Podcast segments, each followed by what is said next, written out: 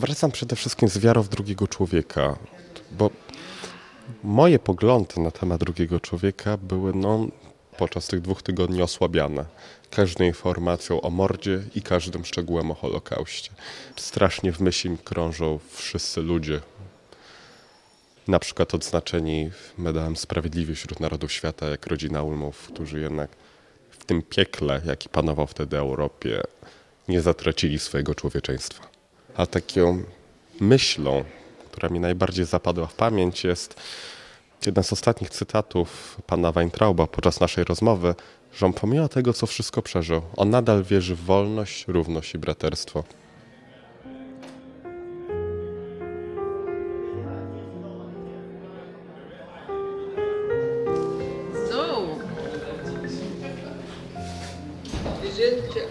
Online. Wir sind online.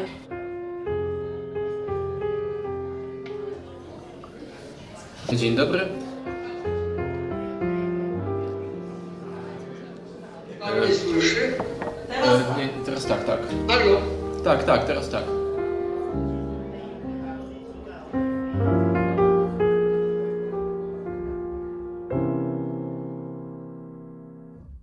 Nasza grupa składa się z sześciu osób z Morąga i okolic Olsz- z Morągowa i okolic Olsztyna. Byliśmy w Łodzi i zgłębiliśmy historię Żydów z getta łódzkiego. Chciałem tylko na wstępie prosić, żeby powiedzieć raczej Litzmannstadt-Getto, bo w Łodzi nigdy getta nie było. Getto założyli naziści dopiero w tysiąc dziewięćset czterdziestym roku, kiedy stało się to miasto Litzmannstadt. Wy jesteście ogólnie z Łodzi? Jesteście z Łodzi? Nie, młodzież jest z Olsztyna i Mrągowa. Dobrze, e, słuchajcie, nazywam się Patryk, tak? E, oprowadzę was kawałek po cmentarzu żydowskim. Zacznijmy od samego miasta, e, Łodzi. Łódź, która w tysiąc dziewięćset czterdziestym roku uzyskała nazwę Litzmannstadt, została nazwa polska zmieniona na niemiecką nazwę Litzmannstadt i w tym mieście Łódź powstało getto. Sama idea getta pojawiła się wcześniej przed zmianą nazwy. E, jesteśmy na terenie cmentarza żydowskiego. E, cmentarz po żydowsku, po hebrajsku to jest Beit HaHaim, czyli Dom Życia między innymi. Cmentarz ten jest drugim żydowskim cmentarzem w Łodzi. Pierwszy został utworzony w początkach dziewiętnastego wieku, potem został zamknięty, bo był za mały i otworzono właśnie ten w tysiąc osiemset dziewięćdziesiątym drugim roku. Jeśli weźmiemy pod uwagę, że przed wojną w tysiąc dziewięćset trzydziestym dziewiątym roku mieszkało w Łodzi około sześćset pięćdziesiąt tysięcy mieszkańców, to dwieście trzydzieści trzy tysiące z tych sześćset pięćdziesiąt to byli Żydzi. Więc mamy przed wojną w tysiąc dziewięćset trzydziestym dziewiątym roku społeczność żydowską liczącą dwieście trzydzieści trzy tysiące osób, to w tysiąc dziewięćset czterdziestym piątym z tej społeczności zostaje nam niecały tysiąc.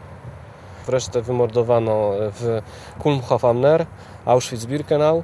No i oczywiście mamy około czterdzieści tysięcy osób, które w wyniku głodu i chorób zmarły w trakcie istnienia getta i są tutaj pochowani. Dobrze, przejdźmy może dalej, bo tutaj za bardzo nie ma co opowiadać. To by was nie interesowało. Urodziłem się w Łodzi pierwszego stycznia tysiąc dziewięćset dwudziestego szóstego roku według świadectwa urodzenia. Ale chyba to jest nieprawda. Był zwyczaj taki, że jak się dziecko rodziło w końcu grudnia, był zwyczaj, że proszono pilnie akuszerkę. Najpierw pierwszego stycznia, zamiast dwudziestego dziewiątego grudzień, synek będzie rok młodszy, jak będzie trochę silniejszy, jak pójdzie do wojska. Mój ojciec zmarł, jak miał półtora roku. Mama sprzedała wszystko, co mogła. Otworzyła małą pralnię na ulicy Kamiennej dwa, Róg Wschodni. Dzisiaj ta ulica nazywa się Włókienicza.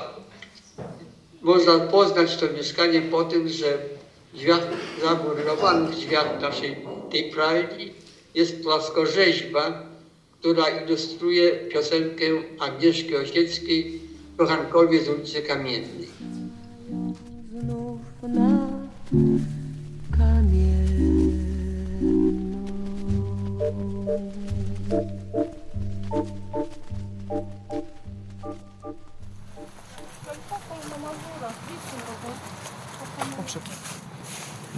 Już wola życia u nich była, w większości była ogromna. Niemniej jednak, jak pomimo tych, po wszystkich tych upokorzeniach, tym odczłowieczeniu, mhm. jeszcze musisz sobie sam wykopać grób. To jest nie, niewyobrażalne. A co to musiała być za ulga, jak, się, jak okazało się, że jednak to jeszcze nie teraz. Nie za bardzo można chodzić po macewach. Ja sobie stanę tutaj, żeby pokazać. Nie wiem, czy młodzież wie, kim był Chaim Mordechaj Rumkowski. Tak, słyszeli już o nim Słyszeli, dzisiaj. Tak? Świetnie. A więc tak, Chaim Mordechaj Rumkowski jako przełożony starszeństwa Żydów. To nie jest żaden Judenrat, ani żadna rada, bo to była jednoosobowa, że tak powiem, jednoosobowe stanowisko, przełożony starszeństwa Żydów. Oczywiście miał ciało doradcze. W tym miejscu ta macewa jest powalona. Spoczywa jego pierwsza żona, Ita Rumkowska. Tylko tu jest po hebrajsku napisane. Ita Rumkowski. Rumkowski zginął w Auschwitz-Birkenau w sierpniu tysiąc dziewięćset czterdziestego czwartego roku. Tak? Wyjechał jednym z ostatnich transportów, a natomiast w Łodzi została grupa ośmiuset Żydów, e, którzy mieli za zadanie m.in. uprzątnąć teren getta i przy wschodnim murze cmentarza tam są doły wykopane dla tych ludzi, ale ci ludzie nie są tam pochowani. Po prostu przygotowano dla nich groby, ale mieli zostać zabici i pochowani w tych masowych grobach, ale ostatecznie zostali deportowani do Niemiec. Ta tutaj prowadzi do gminy żydowskiej, ta tu. Tam się tędy idzie na Pomorską. E, słuchajcie, e, wczoraj byliście tam i byliście tam. Tam było Hitlerstrasse, tak? Tutaj Pałac Poznańskiego, czyli te e, dobre dzielnice, tak? Natomiast tu już jesteśmy na terenie getta. Tutaj nic nie wyglądało tak jak w tej chwili, bo tu był plac targowy, tu były domy w tym miejscu. One wszystkie zniknęły, zostały wyburzone w czasie drugiej wojny światowej, żeby Żydzi nie mieli jak uciekać. W Łodzi nigdy nie było muru. Był płot. Cała ta pusta przestrzeń była takim pasem buforowym, bo tu ich mieli po prostu na oku. Nie było szans, żeby ktoś tu się przedostał bez e, e, nadzoru. Tu macie zdjęcie pokazujące przejście do getta ludności żydowskiej. Wszyscy polscy mieszkańcy w drugą stronę, wszyscy żydowscy mieszkańcy e, w stronę e, Bałut.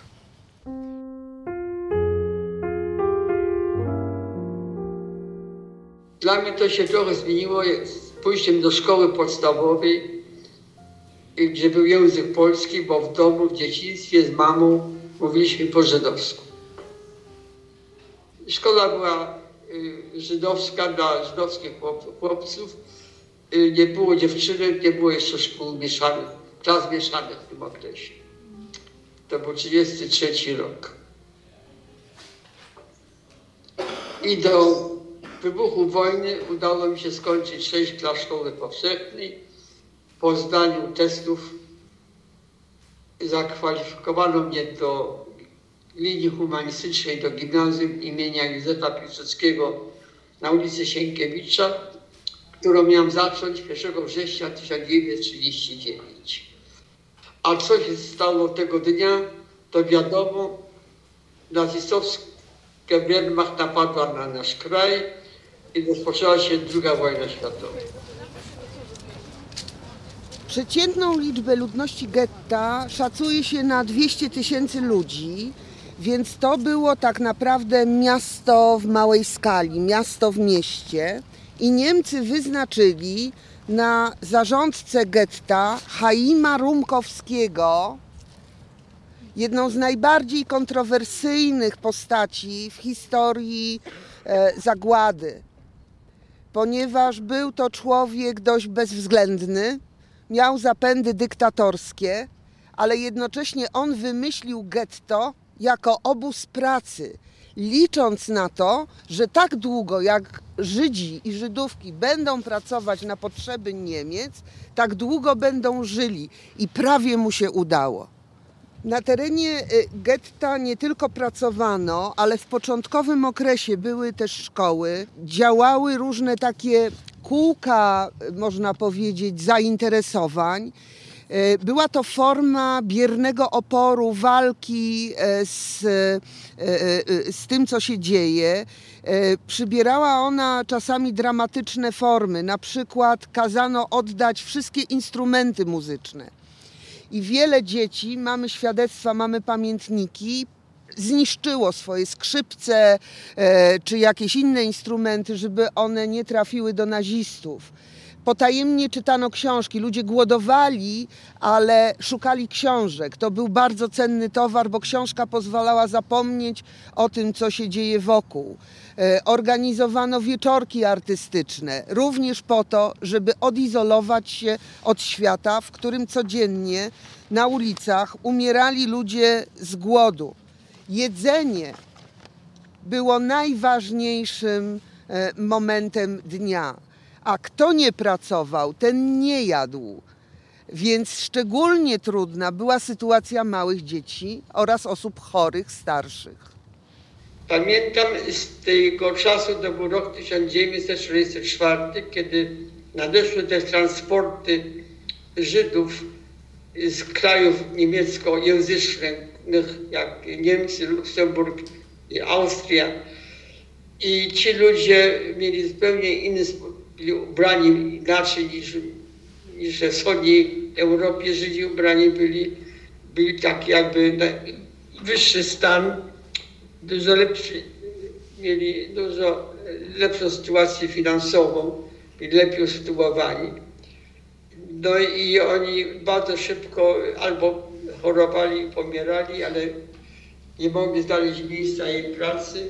Nie mogę do tego nowego stanu okropnego przywyknąć i szybko ginęli, a ci co żyli jeszcze, to pamiętam, wywozili, transporty odchodziły, dopiero się potem dowiedziałem, że to było na, do Chełmna nad Nerem, do obozu zagłady, gdzie było tylko przełożono więźniów na śmierć, tam nie było baraków, żeby ludzie tam pracowali. I pamiętam taką scenę, dziewczynka może lat dziesięć dwanaście z braciszkiem małym, pięć sześcioletnim, żebrana, ale żebrana tak śpiewała taką piosenkę, taką niemiecką piosenkę dziecięcą. Mamaci, schenk mir ein Pferdchen, ein Pferdchen wie mein Paradies.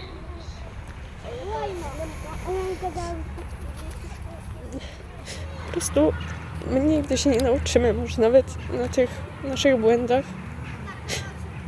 I to cierpienie zawsze będzie gdzieś obecne.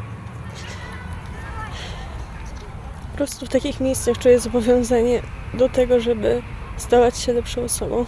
Naprawdę. Tak. Najwięcej łez pojawia się, kiedy właściwie musisz zacząć wyciągać wnioski z tego i...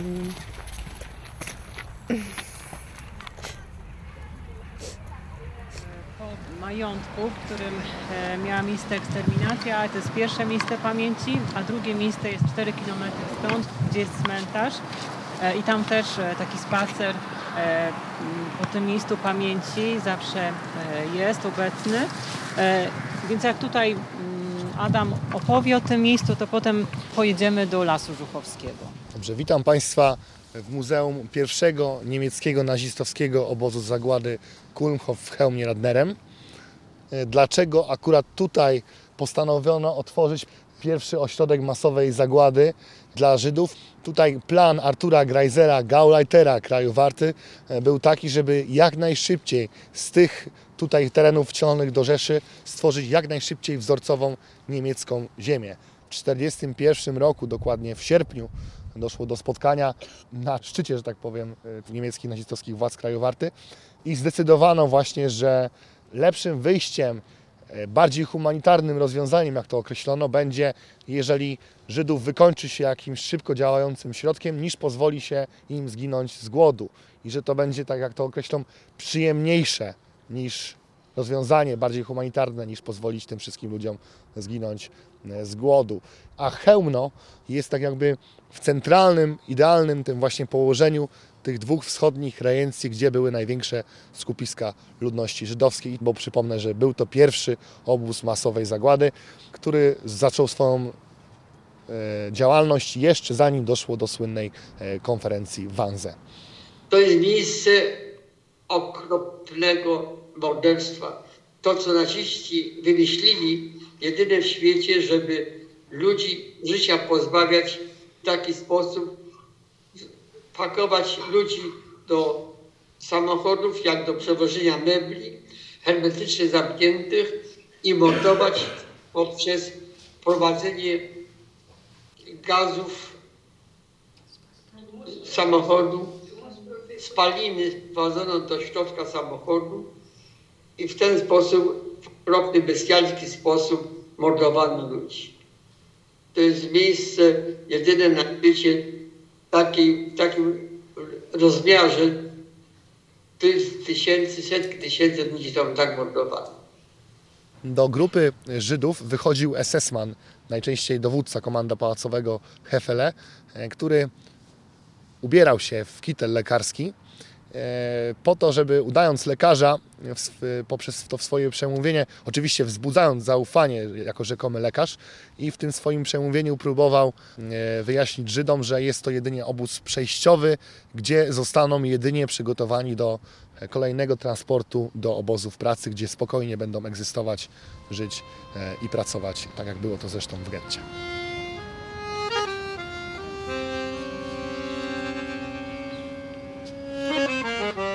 W tym miejscu, gdzie widzimy to drzewo, znajdowała się drewniana rampa. Tutaj tak naprawdę ofiary z tego pałacu przez tą drewnianą rampę wchodzili na tyły samochodów gazujących, ponieważ tutaj niemieccy naziści wykorzystywali do mordowania ofiar mobilne komory gazowe. Po tym czasie samochód wyjeżdżał przez bramę, która była dokładnie w tym samym miejscu, gdzie jest obecna. Skręcał wówczas w lewo w kierunku Lasu Żurawowskiego, gdzie już, gdzie już oczywiście były masowe mogiły, a w późniejszym okresie piece krematoryjne.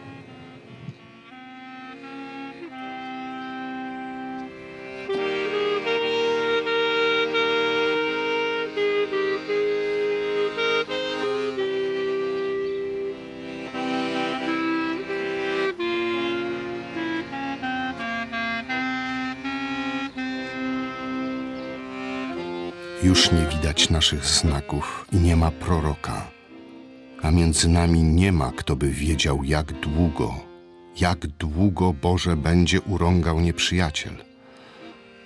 Czy wróg na zawsze będzie bluźnił Twojemu imieniu?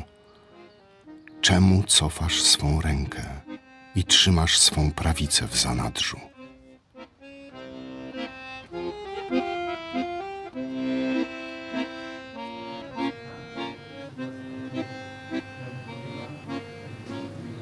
Tutaj śmierć.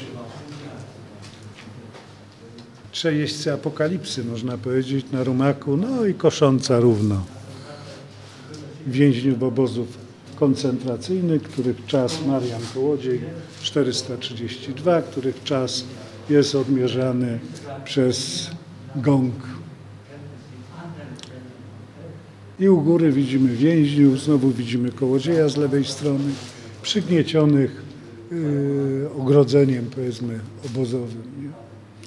Kołodziej przez pewien okres czasu brał udział w rozbudowie obozu, gdzie na takich nosidłach cegły były wnoszone na poszczególne kondygnacje budynków. No i tu widzimy Kołodzieja numer czterysta trzydzieści dwa, który niesie zwłoki swojego przyjaciela. Był polskim scenografem, który robił scenografię do filmów i do sztuk teatralnych. Końcem lat osiemdziesiątych doznał ciężkiego udaru mózgu. No i nie mógł trzymać po prostu rysika w ręce. I wtedy trafiły do niego słowa Herberta, który powiedział: przeżyłeś nie po to, by żyć, przeżyłeś po to, by dać świadectwo. No i postanowił dawać świadectwo. I leżąc na stole, przywiązywał sobie grafikę, rysik do, do ręki i przedstawiał te swoje obozowe wspomnienia. Grafiki są takie, które no, powodują, że człowiek wychodzi z wielkimi, okrągłymi oczami stąd. Każdy, który przyjeżdża odwiedzać Auschwitz-Birkenau, powinien tutaj również trafić i zobaczyć to. Każda jego grafika to setki tysięcy kresek układających się w logiczne obrazy obozowe.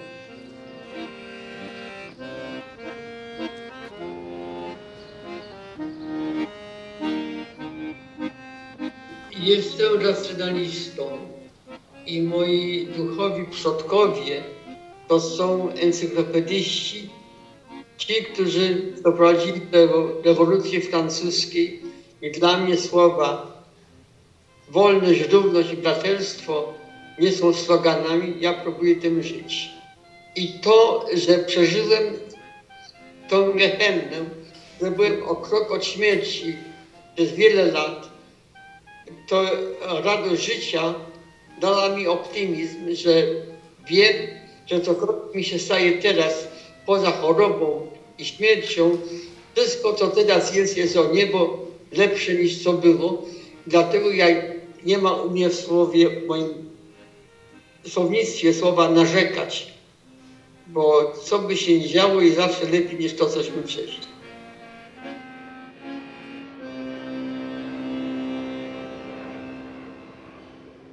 Przez te dwa tygodnie bardzo dużo się wydarzyło. Też minęły już dwa tygodnie, odkąd ostatni raz byliście w szkole. W przypadku grupy z Olsztyna i Mrągowa nawet trochę dłużej niż dwa tygodnie. Spróbujemy dać Wam, jako temu najmłodszemu pokoleniu, możliwość doświadczenia tej historii. Po to, żeby za- zadać sobie może dzisiaj wieczorem, a może w kolejnych dniach, albo może niektórzy z Was dopiero za kilka miesięcy, czy za późniejszy czas, żebyście zadali sobie kilka pytań i żebyście szukali też na nie odpowiedzi. Nie da się zapewnić stuprocentowego pokoju na, na świecie. Zauważmy, że dzisiejsza sytuacja w zasadzie przypomina mi trochę tą opisaną przez y, autora wstrząsającej wystawy, jaką dzisiaj mieliśmy okazję oglądać, kiedy wdrapał się na drzewo i z jednej strony widział cierpienie, widział piekło, a z drugiej beztroskie życie. Z naszej perspektywy w naszym świecie jest pokój. My jesteśmy po tej beztroskiej stronie, jednak nie we wszystkich częściach świata tak jest. Dzieje się ludobójstwo z, ze względów etnicznych, religijnych. No, my często y, tak jak i wtedy przymykamy na to oczy. Po prostu udajemy, że tego nie ma, nie widzimy tego. A propos, czy wojny można w ogóle uniknąć? Mi się wydaje, że w nas w ludziach coś takiego po prostu jest. Pamiętam, jak Stanisław Lem opisał coś takiego. Ludzkość stworzyła w pewnym momencie superkomputer. Czysta logika w jednym miejscu. Ludzie, naukowcy, historycy, historiozofowie próbowali z tym komputerem rozmawiać. A kiedy się powtórzy następna wojna, a dlaczego? Komputer nie chciał w ogóle tych tematów poruszać. Czyli Lem w tym momencie ukazał, że to coś po prostu w ludziach nas jest, że ta historia się powtarza, że człowiek w pewnym momencie staje się bestią. I mi się wydaje, że tutaj nie ma przykładu z historii, który by zrobił na ludzkości wrażenie. Na tym samym kontynencie dwadzieścia lat wcześniej była pierwsza wojna światowa, którą hucznie obwołano Wielką Wojną. I dwadzieścia lat później, kiedy żyli świadkowie, kiedy żyli inwalidzi, te same narody zgotowały przez sześć lat piekło na ziemi w Europie. Ja myślę, że w tym miejscu dobrze pasuje cytat Primo Leviego, który sam był ocalonym też z obozu, i ten cytat jest powtarzany um, bardzo często w różnych książkach, na różnych wystawach. Powiedział, że to się już raz wydarzyło i w związku z tym może wydarzyć się ponownie. To też trzeba sobie uświadomić, że to wszystko było zrobione przez ludzi. Ludzie tak samo mogą tworzyć fantastyczne i dobre rzeczy, jak i robić właśnie takie rzeczy. I to też powiedział jeden z ocalonych, których znam, Jack Terry. Ta powłoka cywilizacji jest bardzo cienka i to, że ludzie się ze sobą obchodzą kulturalnie, to, że traktują siebie nawzajem dobrze, jest bynajmniej wcale nieoczywiste i bardzo łatwo się może zmienić.